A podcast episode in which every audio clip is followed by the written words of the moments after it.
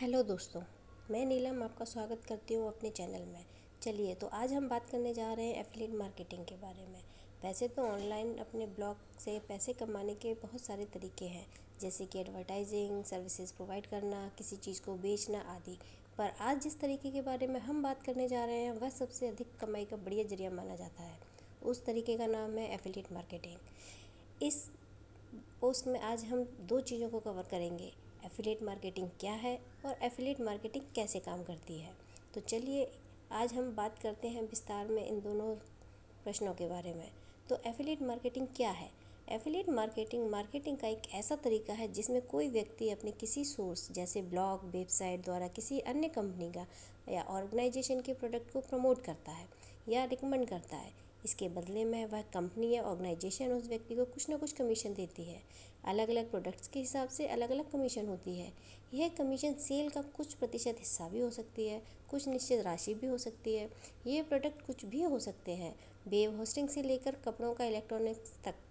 Affiliate marketing कैसे काम करती है? चलिए अब ये जानते हैं।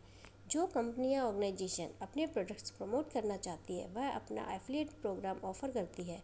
अब कोई अन्य व्यक्ति, जैसे कोई ब्लॉग या वेबसाइट ओनर, उस प्रोग्राम को ज्वाइन करता है तो कंपनी या ऑर्गेनाइजेशन उसको अपने ब्लॉग या वेबसाइट, अपने प्रोडक्ट्स को प्रमोट करने के लिए कोई बैनर या लिंक देती है। अब अगले कदम में वह व्यक्ति अपने ब्लॉग या वेबसाइट पर उस लिंक को, बैनर को अलग अलग तरीके से लगाता है।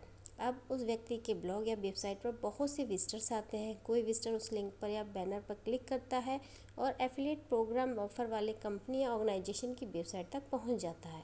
कोई व्यक्ति कोई चीज़ खरीदता है या सर्विस के लिए साइन अप करता है तो उसके बदले में कंपनी या ऑर्गेनाइजेशन उसको कमीशन देती है। एफिलिएट मार्केटिंग से संबंधित बहुत सारी डेफिनेशंस इस टॉपिक को समझने में आसान होगी। एफिलिएट एफिलिएट उन्हें कहा जाता है जो किसी व्यक्ति या एफिलिएट प्रोग्राम को ज्वाइन करते हैं या प्रोडक्ट्स और अपने सोर्सेज को जैसे कि ब्लॉग या वेबसाइट पर प्रमोट करते हैं।